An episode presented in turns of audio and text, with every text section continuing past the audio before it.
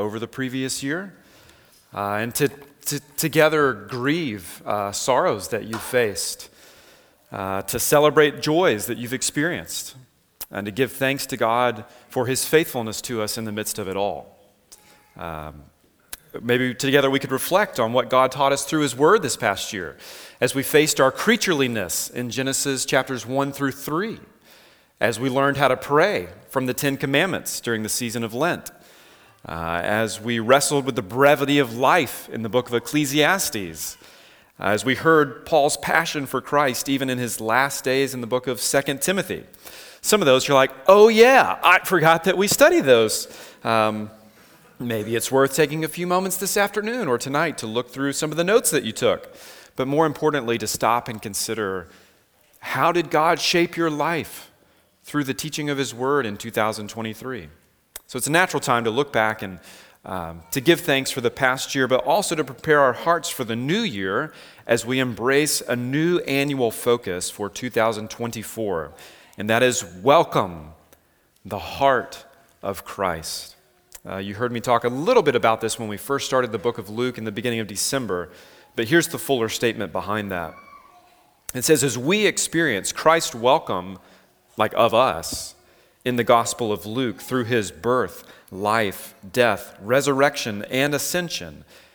We follow in his footsteps by embracing unity and hospitality, by opening our lives and homes to one another and to those far from God.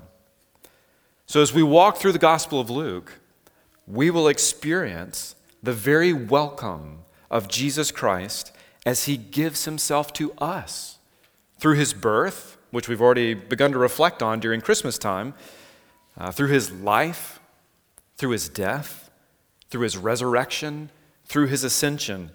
Uh, and you'll see this language of welcome used uh, several places in Luke, like in chapter 9. It says, When the crowds learned it, they followed him, and he welcomed them. Or you'll see Jesus speak of himself as a uh, like a host of a great feast and say things like, And the master said to the servant, Go out into the highways and hedges and compel people to come in that my house may be filled. So you'll see this theme pop up as we go through the book of Luke. And as we embrace Christ's welcome of us, we want to see that extend to our lives this year. As Paul says in the book of Romans, therefore, welcome one another as Christ has welcomed you for the glory of God. So we want to welcome one another as brothers and sisters in Christ into our lives and into our homes this year. Uh, you know, sometimes I worry that we're still experiencing a bit of a post 2020 social political chill in the church, too, where we've learned over the past couple of years to keep each other at arm's length because of differences over this and that and we follow the world's example of polarization and isolation over secondary issues rather than warmly welcoming and embracing one another, even as we work through those issues. And if we cannot welcome one another, what hope do we have of offering the welcoming presence of Christ to the world around us? How can we compel them to come into the family of God? So that's another thing that we'll pray about tonight at 6 o'clock. So join us uh, if you can as we pray for God's help in those matters. But in our passage for today, uh, we start to get from the book of Luke a clearer picture of just who it is that's doing the welcoming into God's family. Who is Jesus? Or to put it more pointedly, who does Jesus think that he is? Uh, we sometimes ask this rhetorically when someone seems to have exceeded their authority, right, or, or their right to speak on a given subject. They'll say, who, well, who do you think you are? But I mean it literally. Who does Jesus think, think that he is? That is, what is Jesus' self understanding? What's his self perception, even as a boy of 12 years old? Now, most modern day biographies, and even ancient biographies, would spend a good bit of time on someone's childhood. We want to know about great people's early years, whether you're a baseball fan or you follow you know, famous people through history. Biographies tend to spend a good bit of time on their childhood, uh, their first influences, what first formed them? Why were they the way that we were? But we hardly get any of that from the biographies of Jesus, from the New Testament Gospels. They all seem to be much more interested in the end of Jesus' life than its beginning or his childhood. Out of the four Gospels, only in Matthew and Luke do we get the birth stories of Jesus. And only in Luke do we get anything at all about his childhood years. And it's this one brief story about him in the temple and a brief summary about his entire childhood, which was he grew. which probably means the early years of Jesus' life were largely unremarkable, perhaps, as in kind of normal. Now, uh, a common objection or barrier to faith in Christ for many people is the, the idea that, you know, okay, um, sure, Jesus Christ may have been a real person, may have been a good person, and he may have been a wise teacher, but the idea that he could do miracles and that he was the Son of God, surely that evolved over time as legends about his life circulated, and eventually the Gospels were written many, many years later to enshrine those legends. So, how can we really know what the real Jesus was like? And on one hand, I'd like to say that that's a very valid concern. Uh, and it does seem to happen in history in various accounts of Jesus' life and childhood. They sprung up later that are rather spurious. And the early church actually rejected those accounts, like in the infancy gospel of Thomas, for example, written a century after Jesus' day. Um, in, in that gospel, the boy, or so called gospel, the boy Jesus uh, makes clay pigeons into real birds uh, as a child. And he transforms rude children into goats. Uh, but later restores them when they learn their lessons. So, you know, it's Jesus, can't be too harsh, right? Uh, and he even stretches a piece of wood that his carpenter father Joseph cut too short which, if a carpenter was writing a gospel, you know, I mean, that would be truly awesome if you've ever experienced that particular frustration of woodworking. Uh, so, on one hand, this legend creep about the life of Jesus certainly happens later in the centuries. So, then on the other hand, what makes us think that the Gospel of Luke, what he's telling us, is historical and accurate? Well, there's several reasons, but I'll just kind of center on one for now. For one, this account, the Gospel of Luke, is written early, much earlier than any of those other spurious accounts. Soon after the events happened, within the lifetime of the eyewitnesses who could dispute the facts. I mean, it's one thing to write a biography about a famous person uh, two or three hundred years after the fact. You can almost say anything you want, which is how many ancient biographies, that's when they were written. But to write a definitive work on a figure within a few years of the event invites scrutiny. And for historical standards, for a book to be written, published, and so well circulated within a handful of years of the events themselves is like an ancient newsflash. And this is long before the age of cable or smartphones or social media. And we think Luke's gospel was likely written within the lifetime of the eyewitnesses for, for several reasons. One, his second volume, the book of Acts, so Luke and Acts, they're a two parter. And in the book of Acts, he doesn't even mention the death of key figures like Paul or Peter, while he does mention the death of some lesser figures like James, the brother of John. In fact, if you read the book of Acts, it kind of ends in the middle of the early Christian movement with Paul in, under house arrest in Rome. And if Paul and Peter were martyred in the mid AD 60s, under Nero, which other historical sources attest to, it at least begs the question why Luke wouldn't mention those major plot points if writing later after that time. So that's one reason we think it's fairly early.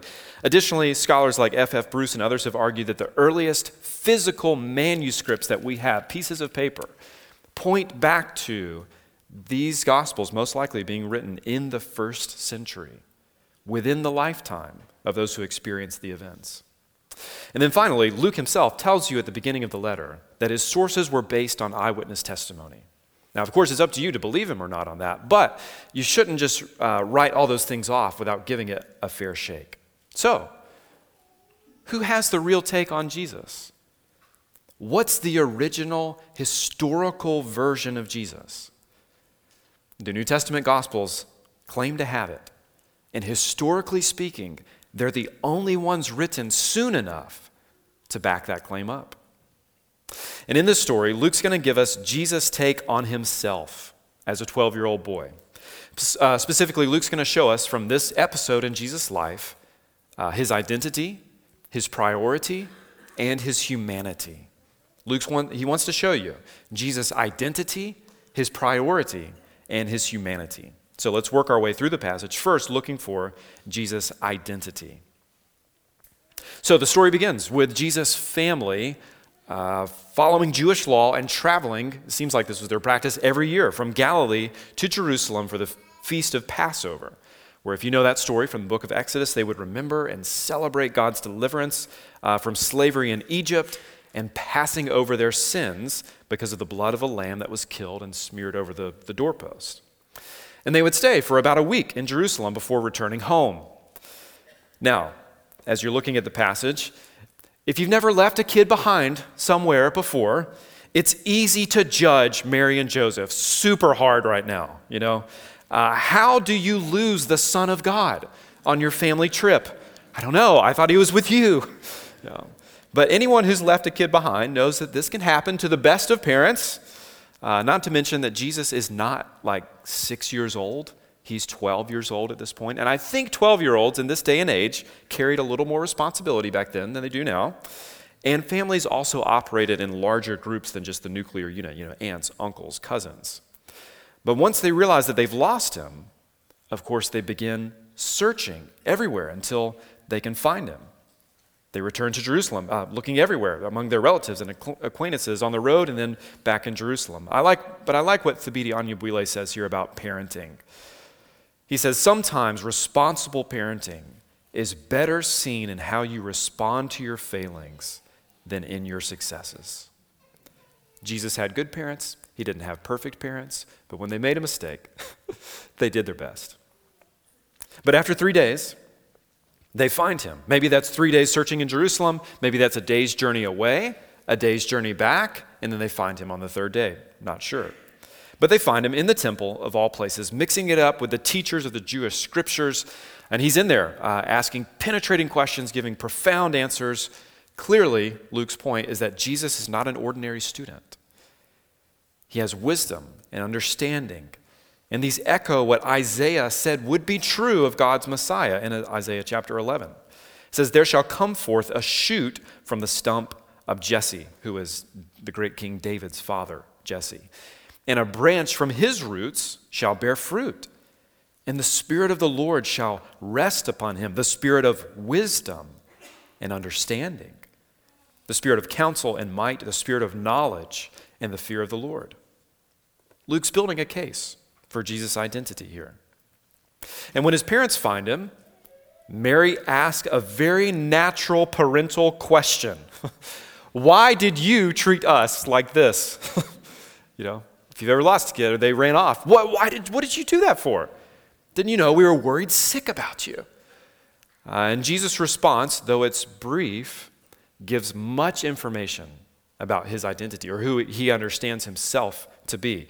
You know, and some parents keep a log of the zany stuff that their children say. Uh, Ash and I started an iCloud shared note where we can type things in that when our kids say things that are uh, remarkable, though none of them bear mentioning here and now. Um, but this saying apparently stuck with Mary as well. It says that she treasured up all these things. She kept a record of what Jesus said in, in her heart. And so here we get uh, Jesus' very first recorded words. So, from any gospel, this would be chronologically the first thing that we know Jesus says. And he says in Luke 2:49, "Why were you looking for me? Did you not know that I must be in my Father's house?" And here you get your first clue as to Jesus' self-understanding of his identity. He refers to God as his Father. Now, uh, that may not strike you as very interesting today. We pray, Our Father in heaven. Uh, it's common to hear us refer to God as our, as, as our Father, but that's because of Jesus and what he did and how he taught us to pray. In that day and time, for someone to say, God is my Father, would have landed much more radically. So Luke continues to give these not so subtle hints along the way in his story as to the identity of Jesus Christ. We saw in the very first chapter of Luke, Luke 135, it said he would be called holy, the Son of God. And again in the second chapter, Jesus is presented in Luke chapter 2 verse 11 as a savior who is Christ the Lord. But now you get from Jesus' own lips his declaration that God is his father. And he's implying that he has a, a natural connection, a native intimacy with God. And perhaps this is in contrast and superseding to when Mary says, Why did you do this to us? Your father and I have been searching for you. Jesus says, Did you not know that I must be in the house of my father? My, my true father, implication. I was following the will of my true father. So he's very clearly implying that he has a unique, special connection and relationship with God, uh, showing a level of self awareness and self understanding, even at age 12, that he is the Son of God.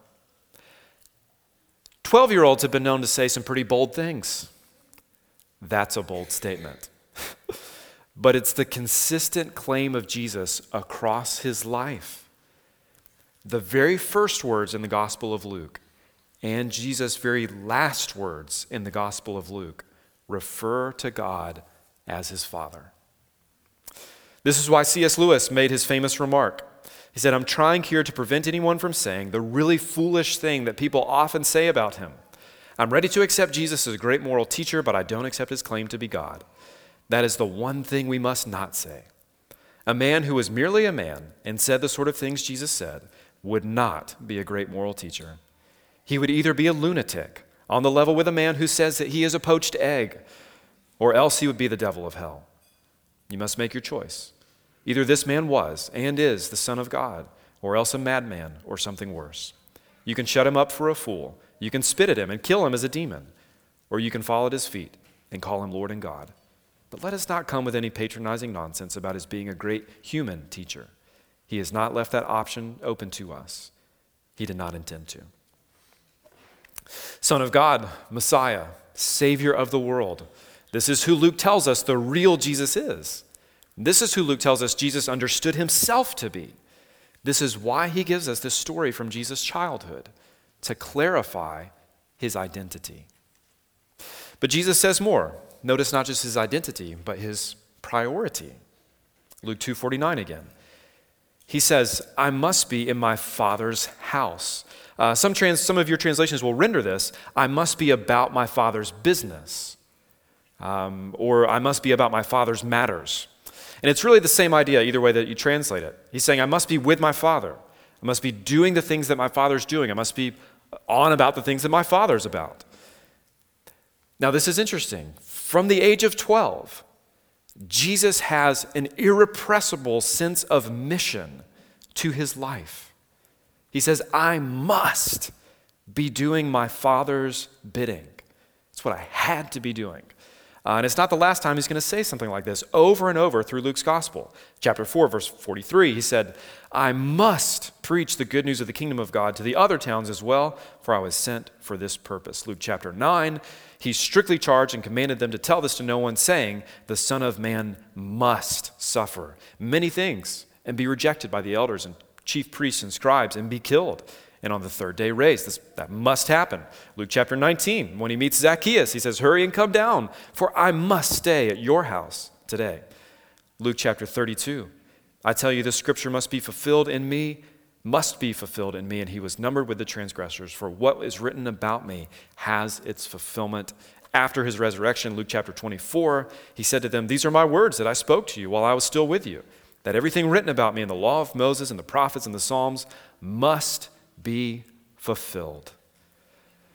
So that was and is Jesus' priority to do the bidding of his Father, to be about his Father's business. Now, it's interesting in this story, Jesus' commitment to that priority caused his earthly parents some distress. You know, again, 50 and 51. And they, they don't understand why he answered this way. They're looking everywhere for him, and they, they don't understand why he responds in the way that he does. but he's surprised that they were worried. Didn't you know what I would be doing? Didn't you know where I would be? It's a profound question. They don't understand it at first. Mary will ponder it. And I think it's a question worth pondering for us too. Because I wonder if sometimes we tend to look for Jesus in all the wrong places. We find ourselves distressed with him at times. Where are you? Why have you treated us so?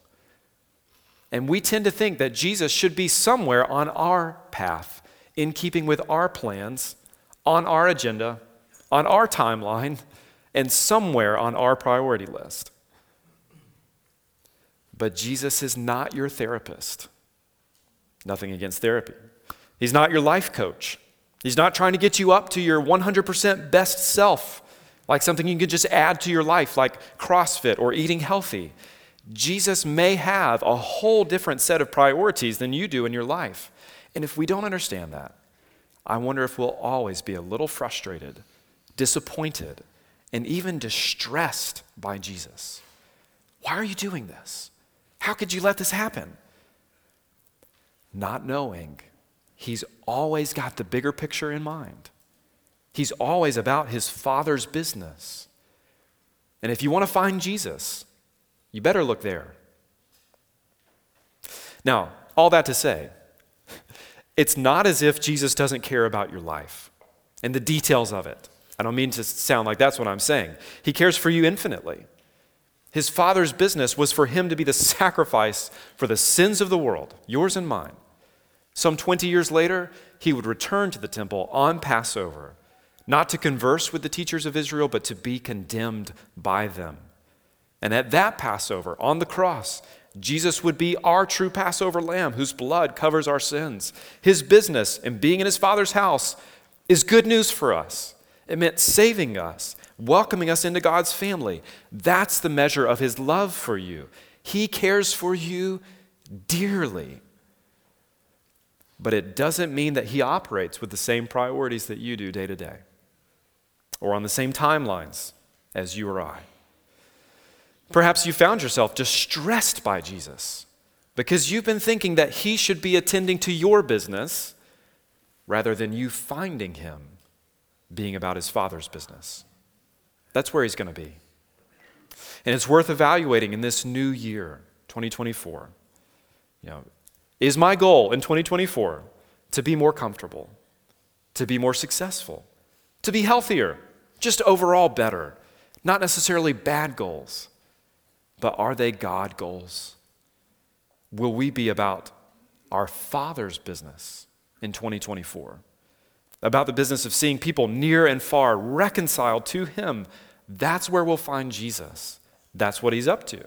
That's His priority, His Father's business. But then, last in this story, we also see Jesus' humanity. His humanity. And Luke, he does a masterful job throughout the book showing how Jesus is both the Son of God, but also is deeply and truly human. So look at the last verses of our, of our section. He says, And he went down with them, so from Jerusalem, which was higher in elevation, down and came to Nazareth and was submissive to them. And his mother treasured up all these things in her heart. And Jesus increased in wisdom and in stature and in favor with God and man. One of Luke's purposes in giving us this little bit more of information about Jesus is that He's not a distant, cosmic, uninterested deity, unmoved by the happenings of humanity. Jesus became one of us. He's lived like us from day one of his life here on planet Earth. So that means he's familiar with the challenges of childhood. It means he's familiar with the troubles of adolescence. Students, Jesus knows what it's like to have a zit to grow underarm hair, to feel awkward. He even knows what it's like to have to submit to parents that just aren't up to his level. And I know all of your parents here probably aren't as smart as you either. They just don't understand life, really. Well, you know what? Neither did Jesus' parents. And yet, if the Son of God could honor and obey his imperfect earthly parents, what should you do with yours? Now, if you're not catching my drift, the answer is you should submit to them. your parents are an extension of God's authority in your life. We learn to submit to Him by submitting to them. Now, of course, it's possible that some of you may have parents that would ask you to do things that are not right. And if that happens, it's better to obey God than to obey your parents. But for the most part, children are called to obey their parents. Even the Son of God led a life of submission to them as a teenager. But Luke's overall summary of Jesus' younger days is this He grew. Thank you. 30 ish years of God living among us, summarized in a single sentence. He grew. He increased in wisdom and stature and favor with God and man. What does this mean? Uh, it means just what it sounds like. As a human, Jesus learned. He had to apply himself. He had to pay attention. He had to work to memorize Scripture. He had to stretch. He had to listen. He had to learn to swing a hammer and not bust his thumb, probably by swinging a hammer and busting his thumb. He had to learn to count, to add and subtract. He had to learn to measure flour and calculate angles for boards. He had to develop mentally and emotionally. This is strange for you to think about. Do you think of Jesus as just preloaded, like the Matrix, with all the knowledge you know about the world that he needed to have?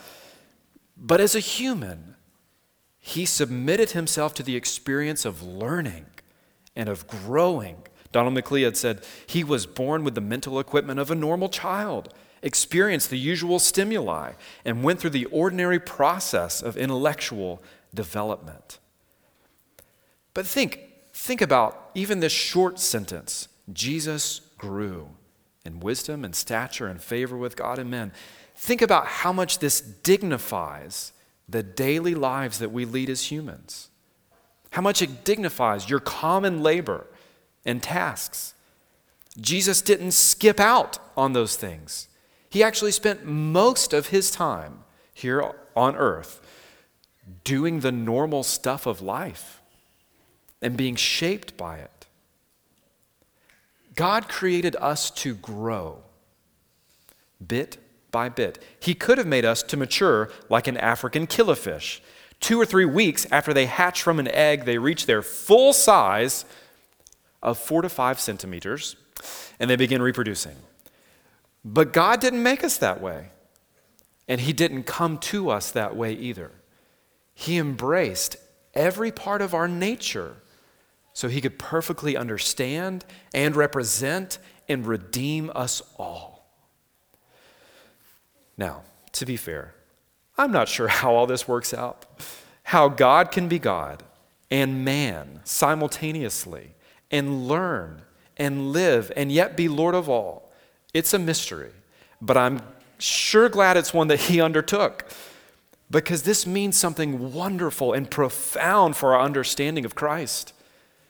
It means he sympathizes with you in every way. The book of Hebrews, chapter 4, says, We do not have a high priest or a representative who's unable to sympathize with our weaknesses but one who in every respect has been tempted as we are, yet without sin. So, what should we do with that? Well, let us then with confidence draw near to the throne of grace, that we may receive mercy and find grace to help in time of need. Jesus can and Jesus does sympathize with your weaknesses. He was even tempted in every way. So he gets it. He knows what it is to be human. In all of its joy and all of its sorrow. And He's eager to help us. Uh, Damian Spickeret, he uh, wrote a moving story from his life as, as a young man. He says, When I was in high school, my father passed away rather suddenly. It was just two days before my high school graduation.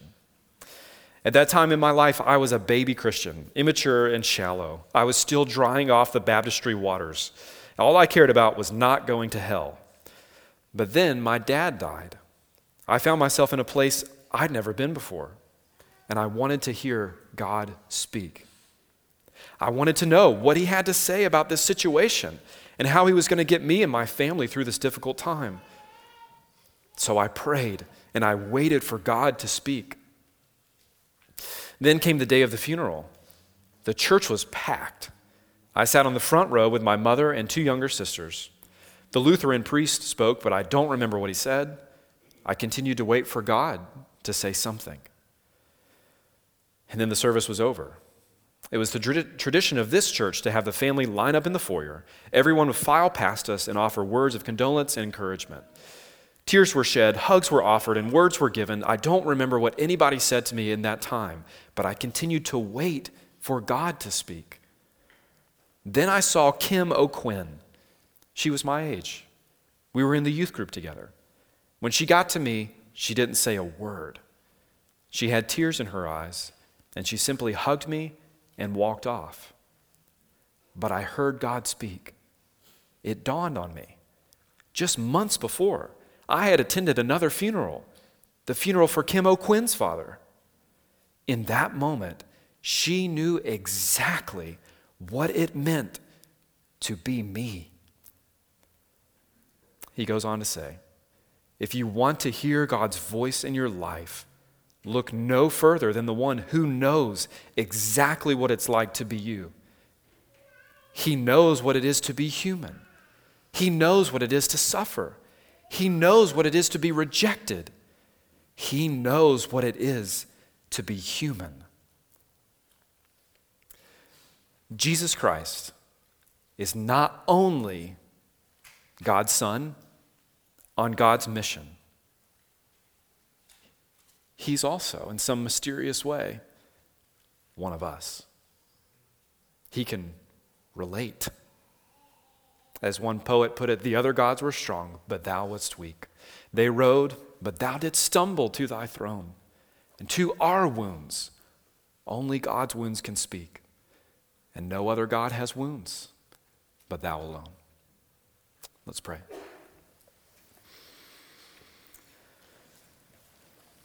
So, Lord, this morning we want to do what the book of Hebrews invites us to do to draw near to you,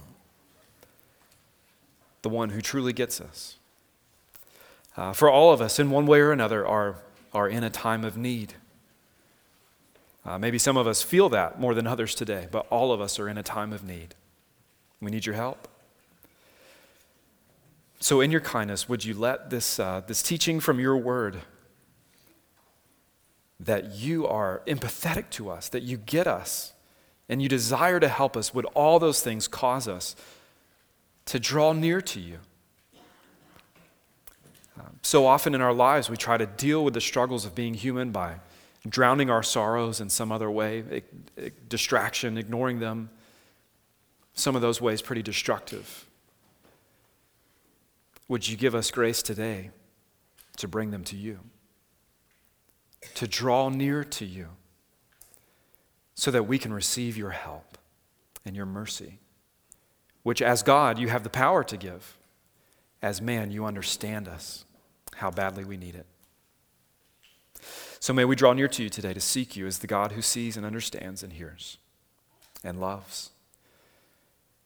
Through Christ we pray. Amen.